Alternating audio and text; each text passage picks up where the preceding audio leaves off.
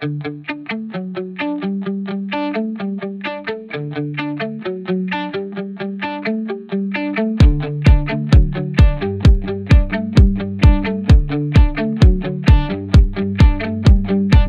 and welcome to another episode of the Project Purple podcast. I'm Dino Varelli, founder and CEO of Project Purple, and today we're on the phone with pancreatic cancer survivor Lupe Romero. Lupe, thank you for joining us.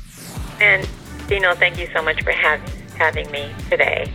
Well, we we appreciate you taking time out of your busy day to uh, hop on the podcast with us and share some amazing, inspiring stories of your life. And and I've got to be honest with you, Lupe. You know, um, I've been doing this now eight years, and I think I heard about your story probably about five years ago. And I don't know if you remember, I think it was like LA or maybe OC. It might have been one of our alumni, either Julie Weiss or Sean Vernosi, that I think connected with you and um, there was a picture and i remember seeing the picture and i'm like oh man that's Lupe. I, I know who she is and just like from afar and then we kind of connected a bit you know over the past year or so with what you're doing. And so this is really cool to have you on uh, the project purple podcast because i've been following you from afar about your story and you're inspiring you know so many people with your fight with pancreatic cancer. So i'm really excited to have you on the podcast today. So Thank you for taking the time. And with that, I'd love for our listeners at home to hear from you your background, you know, what brings you to this point in your life and how you've battled pancreatic cancer and some of the things you're doing. And I know we're going to get into what you're doing right now, uh, but I'd love to give the audience kind of some backstory about you and, and your experience with the disease.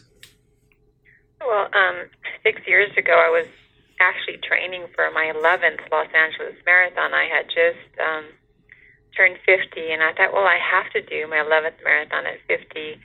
But I noticed that I had commented to my brother that um, when he would ask me about my progress, and I said, you know, I just find that I, I get really tired and I, I seem to get sick. Once I start running, then I get sick, and then um, I have to start all over again, and I was frustrated. But then I kept getting um, these symptoms like um, severe back pain, and I thought, oh shoot, this is like, you know, this is due to all these years of running and training, and I was getting a little discouraged. But then I was having other symptoms like flu-like symptoms and um, brown urination. I thought, no, this is not normal, so I'd better, you know, see my doctor.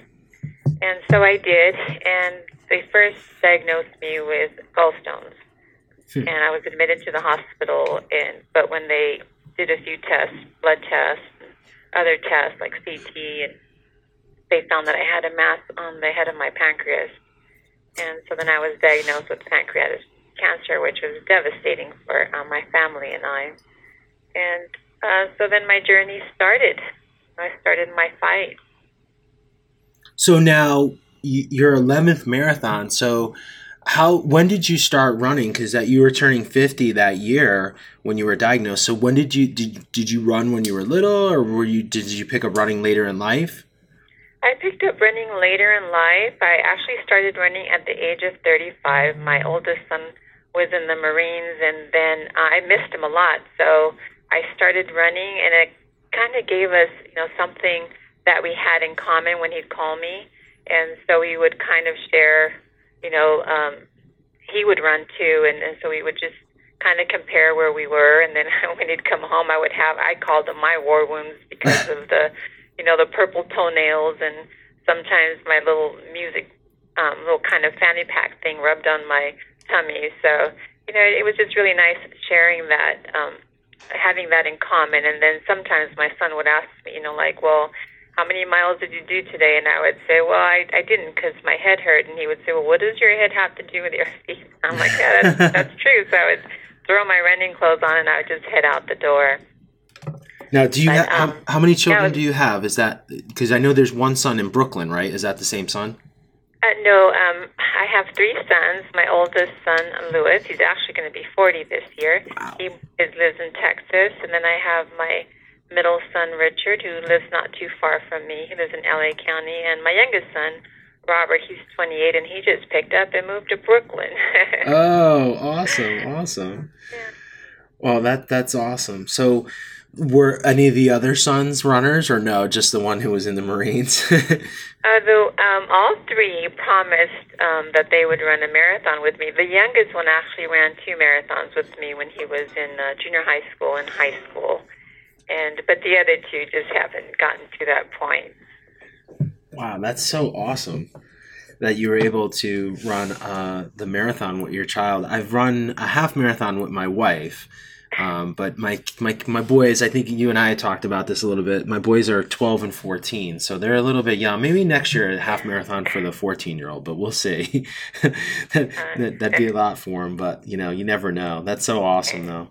It is. It's very special to have one of your kids run a marathon with you. And I, you know, when I ran, I also dedicated each marathon to somebody who was struggling. I started, and every marathon I dedicated to the military, the young families, and but when I was diagnosed and I met Julie Weiss, I never imagined that somebody would be dedicating a marathon to me. That was really special. That is uh, pretty interesting that you were dedicating marathons before you were even sick, which you know is kind of foreign for me a bit because I think you know being in the charity space now before I, I wasn't a runner before I became uh, before my dad was diagnosed, right? And so um, I never ran, and and the only thing I know about running is running for you know a, a charity. So, but it also fascinates me that people that have never been touched or never connected to anything will run for a cause, and and that's really special, and that's something that I think is really interesting and really fascinating in my mind that you can empower someone or you can motivate or inspire someone to do something that's not even connected to that cause and that's really special and that's i think the world needs a lot more of that right now unfortunately you know with the way that the current affairs are but uh, that's really the, the special sauce i think in running um, you know is to, to have that connection and to have that reason and not just to go out because we can all run right? Anyone can go out and just run and get miles and you know, sometimes it's selfish that people do it for themselves for health reasons, but to do it for someone else, that's pretty special. And especially since you, uh, you know, you had no reason other than to do it for someone else. You know, you were healthy and you were fine. Yeah. So let's go back a little bit. So when you were originally diagnosed, you go through all this and what you just described before about you know gallstones and kind of i call it the misdiagnosis of pancreatic cancer you know is far too common and happens to far too many people unfortunately as i see uh, here uh, today and, and in the past. But once you got through that uh, you know diagnosis of pancreatic cancer what was that like for you and your family Lupe? Well I hold on to my faith, and before I was diagnosed, um, I felt like I had a strong relationship with God. So even though it was devastating and we had our moments for me, to this day, I have never asked why me, and I've never felt sorry for myself. And I feel like this cancer has affected my family a lot harder than it has me. And for me, I would rather have it be me than my family members. So I really have no complaints. Um, my husband was sick of a different illness, and he stayed strong for me. And this is how much this illness affects um, the family. Um, then, when I had a reoccurrence a year and six months later, my husband passed away two months later because it just was too much for him to bear. And so, um, but I just, um, for me, I just hold on to my faith. But my middle son is on antidepressants because, again, this is this illness affects the whole know, family, and it, it's very. Um, we all know what we face. Um, you know, it, it's a, a fight that I continue on a daily basis, and I do pretty well. But I, I think that's the hardest thing is knowing what my family has to deal with and what they've gone through. That's pretty powerful stuff there, Lupe. I mean, knowing that you're going through this and having that um, is just really special and inspiring to hear that so, when you got diagnosed, were you a Whipple candidate when you were diagnosed? You said the the the tumor was on the head of the pancreas, so I assume then possibly you were, or possibly because then you said there was a reoccurrence a year and a half after that. Yes, it was. Um, you know, we started on. There are different roller coasters in life, but this particular roller coaster of pancreatic cancer started on February 12th, um, February 11th of 2012, when first I was diagnosed and we were devastated. You know, my husband said it felt like the whole building collapsed on him. Then a few days later, um, we were told that I was um, a great candidate for the Whipple procedure because I was in, in excellent health and I was fairly young, and because the tumor was only one centimeter and at the head of the pancreas. So four days later, I went into surgery to have this procedure. The doctor gave us a 90% chance that the tumor would be removed, and there was that 10%. My family was super excited, um, but my husband and I were worried about that 10%. So then I was taken into surgery four days after I was diagnosed, and the surgery was supposed to last up to like nine to ten hours, and just a few hours later, I was taken into recovery because when they opened me up, they found that the cancer had attached to the mesenteric vein. Ugh. They closed me back up, and then they pulled my husband and my boys into a room for a second time, and they told them that there wasn't anything that could be done, um, that I had three to six months to live, at the most a year. Um, and so again, they were devastated for a second time when the surgeon came into my room like the following day, I remember I just shook his hand and I said, "Okay, you know, I know you did the best that you can, but what's next?" And so then he was pretty shocked um, because it, you know, three to six months has never ever registered in my mind. I mean, that means nothing to me. Yeah. To me, it's like, okay, what's the next step? So then I was put on very aggressive. Um, well, actually, I was at a small community hospital, and it makes a huge difference to go to a facility that specializes in pancreatic cancer because this small hospital where I work, it's a it's a trauma hospital. It's a good hospital, but it's not a you know a cancer center. So mm-hmm. um, I have this very young, very um, very very proactive oncologist, and he had heard at that time, FOLFIRINOX, an aggressive multi-agent chemotherapy, was fairly new. It had just been released like a few months prior, and he wanted to put me on this chemotherapy. So he took that to, to the tumor board, but this tumor board voted him down because they said this chemotherapy was known to have such harsh side effects that they felt that it would really impact my short remaining life. And so they voted him down, and which makes me upset because that was my choice. I had already chosen to be on this chemotherapy. So then I was put on gemcitabine.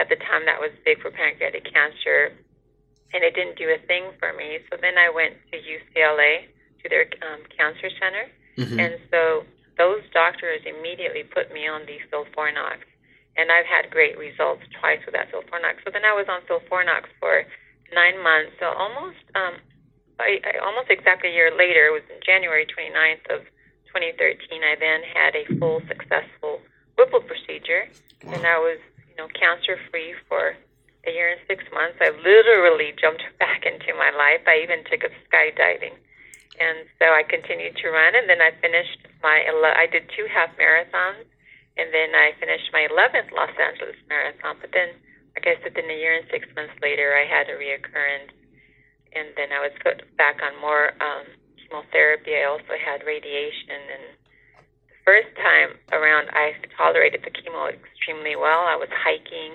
right after the chemo, and I was doing four or five miles even with my pump, and I continued to work. But the second time around, a year and a half later, then I had had surgery. I wasn't as healthy as I had been originally. Mm-hmm. That time, the chemo just literally knocked me off my feet. I mean, I just couldn't even eat or drink not even a drop of water for five days without really having these violent episodes of like my body trying to vomit even though I didn't have anything.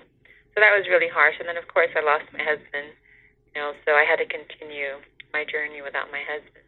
How was that losing your husband? I mean, that had to be, you know, you're going through the fight of your life and then you have such tragic. That was, yeah, that was really hard. I almost lost him the year that I was diagnosed. My my boys almost lost their mom and their dad because um, my husband had um, these esophageal varices that bled. I mean, like I said, the stress really took a toll mm. on him. But that was, I think, if I would have lost him the year that I would have been diagnosed, that would have been super hard. But I strongly felt that he was just thrown back into my life, and he just had been sick for so long that. You know, he totally understood my illness, even though our illnesses were different, our symptoms were very similar. So he was just so, he just was totally understood. He pushed me to to walk when I didn't feel well. He made sure I ate. I mean, he knew what things were important. So he actually left me with a lot of valuable tools that even to this day, even though it's kind of sad I think about him, I think about him pushing me, so I push for him. But it was it was very hard. We'd been together since we were teenagers. We've um, been together 38 years. You know, he was my soulmate, the love of my life. So that was um, very, very hard. I actually, since I was on aggressive chemo when he passed away, even before we buried him, I still continued my chemo treatment. So that was I didn't really get a chance to mourn him. So now it was it's been four years, and I think that now I've been able to mourn him more. So it's been harder now than it was because I had, to, I had to fight. I was fighting for my life, you know, back then. So and I'm still fighting for my life, but I'm not on chemo now. But so I feel it's harder now than it it was back then. Well, I always tell caregivers, you know, like when you care for the chronically ill, sometimes caregivers become chronically ill, right? And so like they, they forget to take care of themselves. And what you just said, I think, you know, you're in the fight for your life. So you're worried about you staying alive and you're not really worried or concerned about anything else. And then now that you are still fighting, um, but it's not the same fight, uh, similar but not identical, and now you have time to reflect on that, and I think that's somewhat normal. Um, but that's so awful, quite honestly, to have you go through that. I, I, I mean, I don't know what other word you would describe it. I know you said your faith is such a big deal for you, Lupe, but like to be battling for your life and then to lose your soulmate. I mean, that's it's awful. And um, you know, my faith does keep me going because um, um, I believe that he, my husband is part of something larger now, mm-hmm. and so um, that keeps me going. You know, so he's part of my faith now. He's you know, it's all tied in together. Yeah, I, I just uh, well, you know, I uh, there there is a there is a higher being, you know, and not to get uh, to make this a religious uh, podcast here, but I do believe in faith is uh, you know important in everyone's life, and whether you believe in God or not, um, or what other I should say, what form of God you believe in, or what form of faith you have, that's truly important. And what I have seen, you know, people from various religions, you know, that that is something that's really important when people are going through. Um, struggles in their life, but also as part of their life. Because I think, you know, I, I grew up in the Roman Catholic faith and, you know, we went to church every Sunday. Um, it was part of our culture. And when my dad got sick, that was something, you know, was very common to have a priest in the room or at the house.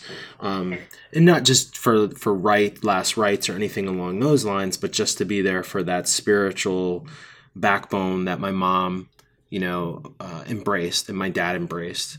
Um, so, you know, regardless of what faith you are, I think it's important to have faith and to have some spirituality because that is important. And, you know, it could even be meditation, you know, and I mean, I know people look at that as, as a form of like their spirituality, you know, every day and to have that and to reflect on the day and reflect on where you're going and what's going on and how you can be better, you know, at the end yeah. of the day. And that's truly what the world needs and what a lot of people need, you know, is how do how do you become better and be positive and and you know, the mind I've seen it in marathons. The mind can do some amazing things and I've seen it with disease. I mean, if you uh you know, not to say that everyone should should go this route, but saying that, you know, you can convince yourself to, to be cured or convince yourself that to get healthy you know from specific diseases but i think it's in you know you need to do that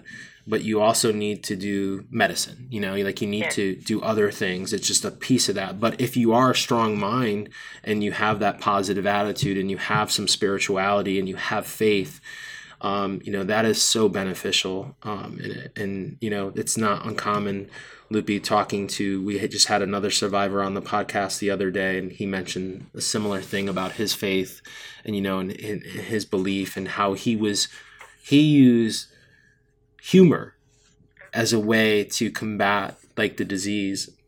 and that was just him. And he's actually the second guy. It was a it was a male. There was another male on the show a couple months back, and uh, he used humor as well. You know, going to all the treatments, and uh, you know, he said sometimes some people, you know, kind of walk in the room and have someone joking like that. Don't don't have that same sense of humor, but for them, it really really worked well and got them through that. So the the cancer comes back and has come back, and you've had this kind of this r- really roller coaster ride. Where are you today? Like you, you said, you're not really doing chemotherapy treatments, but you are still doing treatments, and you are still fighting the cancer. Yeah, I have a new spot on the pancreas and a new spot on the liver that they're keeping an eye on. I actually was in the hospital last week. I was in the hospital Thursday, Friday. I was released on Saturday, back to work on Monday. I had, they're thinking my pancreas bled into my intestines, so they're keeping an eye. And so this, you know, this, this journey just is constantly unfolding. But I keep myself very peaceful. I drove myself to the hospital. I was reading a book um, called Whisper, Hearing um, God's Whisper and I didn't tell my family I was in the hospital I, until after. You know, I didn't want to worry them. They go through so much already. Yeah. So I just um, once I had certain results and we kind of had an idea what was going on, then I called everybody. Of course, they were upset at me, but you know, it's just uh, I felt very peaceful being in the hospital and keeping myself calm and and uh, just in constant prayer. And it actually was a relief to me not to have people call me like every five minutes and so that was and and the whole experience in the hospital was just the encounters with people that I meet, the you know sharing stories with different. Um, but yeah, so um, I continue with my journey. There's these constant new normals. I can no longer run. I really missed running a lot. That was my stress release for you know all those years. So I don't have that. I took up skydiving, and I bring other survivors with me. I've gone skydiving seven times since I was first diagnosed. I'm going again on August 18th. I'm excited. This time I'm going with a, a group of veterans. I've inspired these young, you know, from younger to older veterans, and some of them are really nervous. So I love bringing people skydiving with me. I like, I really enjoy the experience.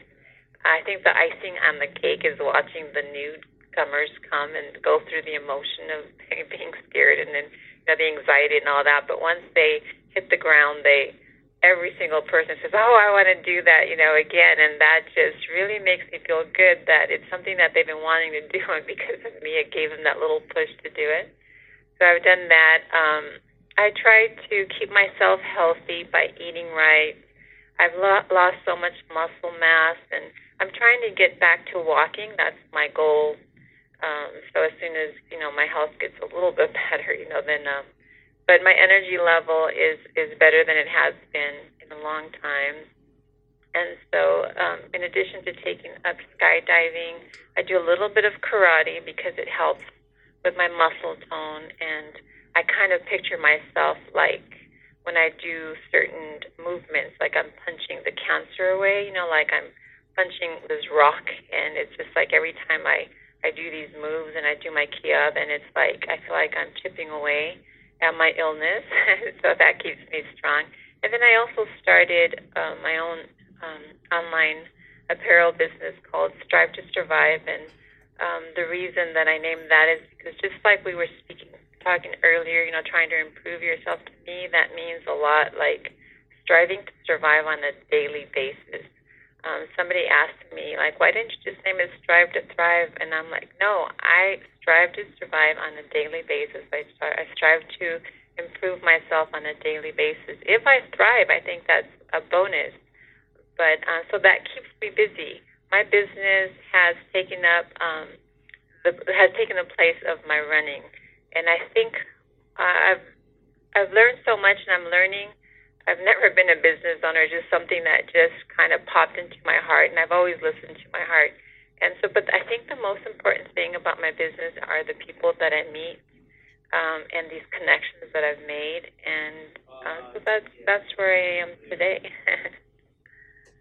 That's uh that's pretty amazing going back to driving yourself to the hospital, not wanting to worry your your children and then, you know, coming back and then what got you into jumping out of planes though? That's very fascinating to me and you've done it seven times so clearly it wasn't like a bucket list item or maybe it was but uh, what, why did you do it the first time and why do you keep doing it? Well the um, i don't even remember um, commenting this to a niece of mine but after i was diagnosed um, nine months later when i jumped for the first time my niece it was um, her a birthday gift um, from her husband to her and to myself for us to go skydiving because she says I mentioned it years before and I don't even remember mentioning it, but she remembered. So then I said, okay, you know, why not? And then I remember thinking to myself, you know, I ran my first marathon at age 35 and I tried it once just to see what it was like. I didn't imagine I'd be running any more marathons. I got hooked.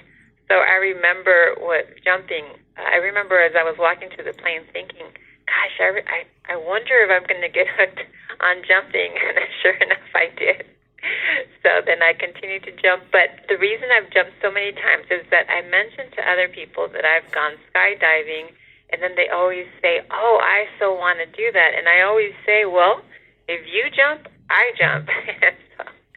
that's why I've jumped so many times because these people want to jump with me. Just I just jumped like two and a half months ago with uh, uh, a bunch of survivors. There were five of us actually, and then I go to this veterans. Um, I, I it's like this meeting for veterans. My son's a veteran, so uh-huh. I, I just like to be around these guys. And then so at one of the meetings, they had a surprise for me. They said, "Lupe, we have a surprise for you. We're going skydiving." I'm like, "Oh, okay." so awesome. here we are. They have the they set the date, and I, I'm excited. But yes, the reason I've jumped so many times is because I enjoy it and because I tell people, you know, if, if it's something that they want to do and they want me there by their side, I'm there. They jump, I jump. That's cool. That's cool. And how many jumps do you have to do before you can go solo? Isn't there a set not amount of number, or no? There's that. Do you have to do training? I thought. I'm sure there's yeah, training there is, involved. But... Yeah, I'm sure that um, I've heard in some places it's a hundred. Oh you know, wow! It depends, I think, on the facility. I would never go by myself because the one thing that I think the one thing that that really bothers me about this illness is that it has really affected my mind. I just feel like I have a little combination, you know, with all the chemo and everything that yeah. I've been through. I feel like I have a little bit of Alzheimer's and dementia, and I constantly lose my train of thought, and then I can't reach. You know, it's like there's no place to reach for for um, to trying to, to to reach for those memories or the word that I'm trying to say. Yeah. So I'm very forgetful, and I would be afraid that I would forget to pull the chute. I would well, never go that, by myself. Th- that's good that you know. First of all, yes. in that matter, that you know that you would forget to pull the chute and that you wouldn't do that on your own. So that is good. Yeah. Well, keep jumping out of planes. That's awesome. I that is a bucket list item for me. I just have never uh, I've never gotten up the gumption to do it, but maybe one of these days we'll get there. Oh, and... you have to jump with me. No, see, you said it. Now it's on uh, your bucket list. We're gonna have to do it. We're gonna have to do it. Either I'll come out to where you are, you come out to me. Yeah, you're Lupe, gonna. I don't know. said it's on your list. It's on my list. So maybe maybe I will take that up with you if I get out to OC and you're around and we're able to do that. I I yeah, promise. That would be awesome. Um. Well that that's pretty special stuff and and I love the the spirit and you have um, you know something in your voice is you said i had a very calm voice you have a very calm voice but it's very powerful um, listening to your story and you know hearing you jump out of the plane and your fight in pancreatic cancer. How would you define in your own terms pancreatic cancer pancreatic cancer you know, I've actually seen the cells at a university. Mm-hmm. They seem so harmless, but it's such an aggressive, deadly disease um, that is just um, to me, it's it's it's it's a monster, but it's a monster that does not define who I am. It's a monster that I um, even though it's in my body, I just um, I choose to just keep it. I feel like it just I, I I don't think about it. I don't let it control my life. I don't let it define me. Um, I continue, you know, on, on a daily basis. I, I I just continue my life, my journey, and um, I dislike it. I've met so many people through this journey, and sadly, even just last week, I lost a really good friend of mine because with this cancer, when you meet people and you connect with people, it just totally accelerates the friendship. I've lost 10 friends to this cancer, and it just makes me very upset. And so, even talking about it makes me emotional. But, um, but again, it doesn't define who I am. I don't think about it. I don't, know, give it any power over who I am and my body. And but I tell people, you know, with or without cancer, there's no guarantee that you're going to wake up tomorrow. So just inhale life, the good with the bad, you know. But yeah. well, that's uh that's true. I mean, you never know, right? And and I always say often to families and mostly to caregivers because um, it's post that we all die right and some of us don't have I mean, none of us have a, uh, an option on when we choose to leave this earth, but we all will eventually at, at some point. And some of us know in some way, possibly with disease, and others we don't. I mean, I had a best friend who lost his mom and got into a fight the night before, and the next morning he got a call from his dad that she passed away in her sleep. You know, and, and so you know, it's it's tragic, um, but uh, I think the disease is something that um, you know is, is very difficult. Um, but we again, we all do die at some point, and we all will leave this earth. Um, not to say that that's a that's a reason for why people should get these dis, these diseases, and in particular pancreatic cancer, but that is a reality for all of us. No one's going to live forever.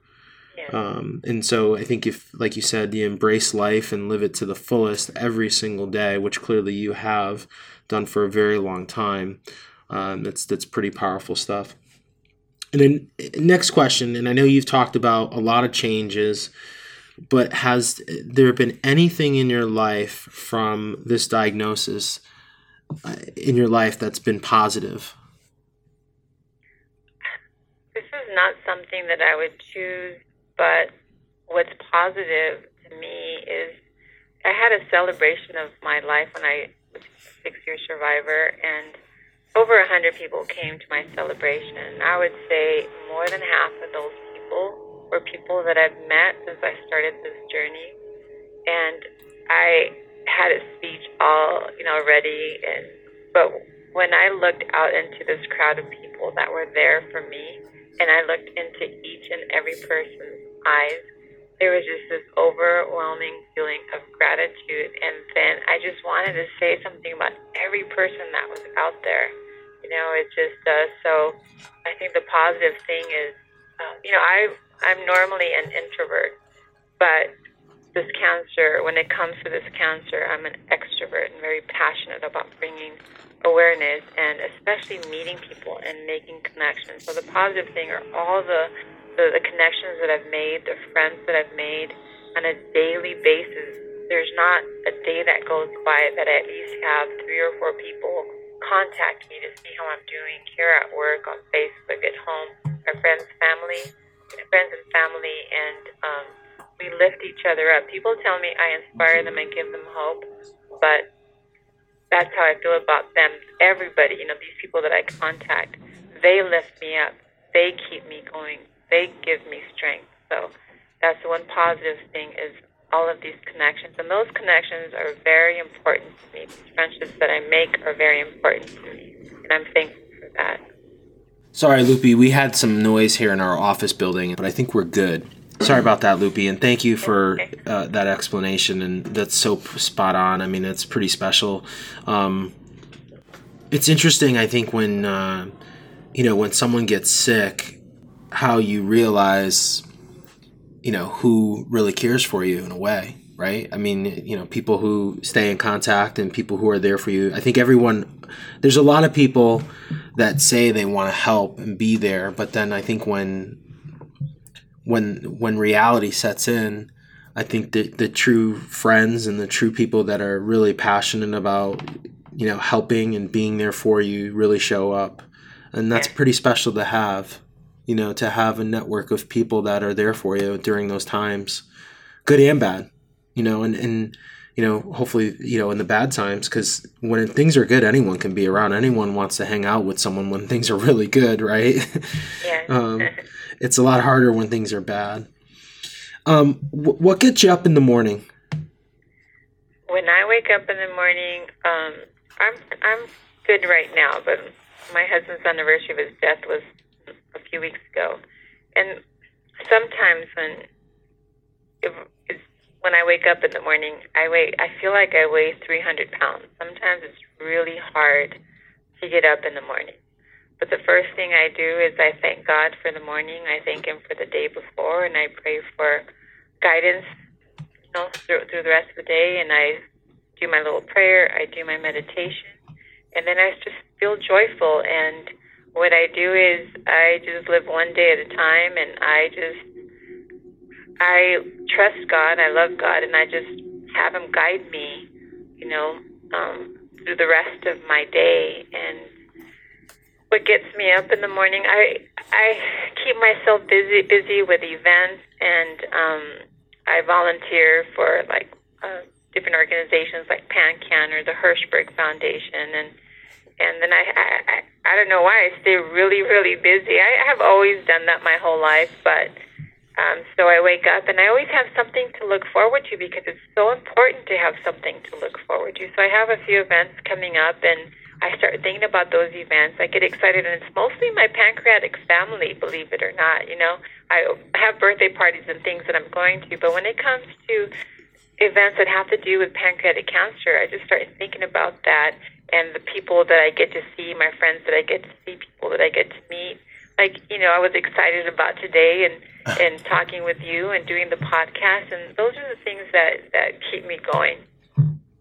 That's awesome. Well, I'm glad that uh, we got you excited to be on the podcast and not nervous. I'm sure there's a little bit of nervousness to it, but yeah. uh, we're excited to have you on our podcast. I was really looking forward to this, as I said in the in the opening. So, so let's talk a little bit about what you're doing now. You mentioned it a little bit about the t-shirts and the inspiration, but let's give our audience at home and give you the opportunity to share, uh, you know, what you're doing right now, which I think is really cool. And there's a lot of great meaning behind all this. And I know you and I talked a bit on the phone about it, but I'd love for our audience to hear at home.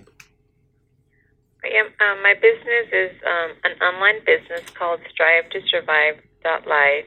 And like I said, I um, have never done business. I've never been a business owner, but um, this uh, just it's, I've felt it in my heart, and I feel like it's the right thing to do. And um, this it's more than an online business. It's just like I feel like it's uh, it, this is part of my life. This is who I am, and it's also an extension of my advocacy.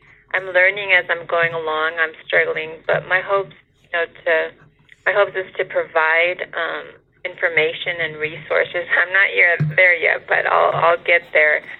But you know, you have to be your own advocate, especially through this disease, because there just are not enough survivors to do research. So um, I belong to these groups on Facebook, Whipple Warriors Never Give Up. We share information. We just help each other out. And so my hope is to be able to provide the resources and information and and pretty much my goal is to have my website be like your website and be able to help other survivors and give back to the community. You know, being a six and a half year pancreatic cancer survivor, I am just so grateful because I know, like I said, I know what I face, and I know how blessed I am to even be here to be able to fight. And so, um, I just want to give back to my community. And again, the most important thing is making the connections that I make and so I just follow my heart and I'm just moving forward with this and I'm just kind of meeting people along the way. And I'm just so grateful because so many people have uh, have responded so well. And and so that's you know that's where I stand with that. And again strive to survive to me is is, is part of who I am uh, you now have a website and an Instagram. So we're going to share that information before we uh, end the podcast. Um, and that's awesome. And I, I, think, you know, the world, I've always said this, we don't have enough alumni um, with this disease and we need more alumni. So the more people that come out and speak about it, you know, I've been advocating and trying to strive to create awareness over the last eight years which is great. And there's a lot of other groups out there that are doing the same thing. But the more survivors and fighters that we get out there um, sharing and, and doing things that you're doing, um, I think we're going to really make some tremendous strides over the next five to ten years with the disease, uh, because that's what we need. We need we need those folks standing up and, and being as loud as possible and we're blessed to give you guys the opportunity to uh, to take the microphone and, and to run with it and to share that because that's really important. And that's where you look at other diseases like breast cancer. I'll, I'll use them as my mom is a two-time breast cancer survivor. They've got a whole litany and list of uh, breast cancer survivors that are on tv daily you know? So we, we need to continue doing that with pancreatic cancer to raise the awareness factor. And so thank you Lupe for doing what you're doing. It's awesome. I love it. I love it. Well you know i, I totally agree. And, and thank you for you know continuing to fight against this pancreatic cancer disease in honor of your dad. You know giovanni i didn't know him but i feel like through you i know him. And so the connections you know we're we're all one body so we're connected and so this was very meaningful to me that, you know, here I am talking to you because then I think about my sons. You know what I mean? Yeah. No, I know. I, I, I thank you for that. I appreciate it. My, my, uh, you know, not that this is my story. I think it's got different meaning now. You know, it was about my dad, but it's so much, it's so much more evolved now, which is just awesome, which is, which is great. And it's because of people like you. So the last question, what are the three things that you value the most? The three things that I value the most are my faith. I mean, that is just, I would be lost without my faith. Of course, my family, my sons, and my grandkids. And then um, I'm just really grateful that I am able to continue to work and have my routine because having had three major surgeries in the Whipple and the struggles that we go through, there are so many other survivors that aren't able to just continue their routine like I have. To be able to, to get up and get dressed and come to work, to me, that's huge. And so those are the three things that are important to me and I'm grateful for. That's awesome. Well, Lupe, it's been great having you on our podcast. And uh, like I said in the very beginning, this was pretty special for me because I've been following you from afar for quite some time. And for our audience listening at home, I know we mentioned uh, some stuff just a little while ago, but if people want to reach out to you, uh, here's your opportunity to share with our audience how they can get in touch with you. Whether it's, I know you're on Instagram um, with you know pancreatic uh, pancreatic cancer survivor times three facebook i know we're connected kind of all over the place but for the general public if they want to learn more about what you're doing and connect with you how can they do that? Uh, they could log on uh, to my website um, live uh, strive to survive dot live and my information is on there and um, yes I, i'm on instagram and i'm on facebook strive to survive dot life and also pancreatic cancer times three and feel free to ask me any questions, um, anything that at all that you would like to know. You know, just feel free to to to ask me. And then also, I mean, I think it's very important to get involved. So I think it's important. So I just strongly urge you to either get involved with um, doing an event, doing runs like you know Project Purple runs, volunteering or um, donating or even buying a T-shirt. Ten percent of my proceeds go back to cancer research. But I, I think it's very important to get involved somehow. Um, you know, it, any way that you possibly can, because you're right. Bringing awareness and us, you know, fighting together and bringing awareness together you know, makes a huge difference.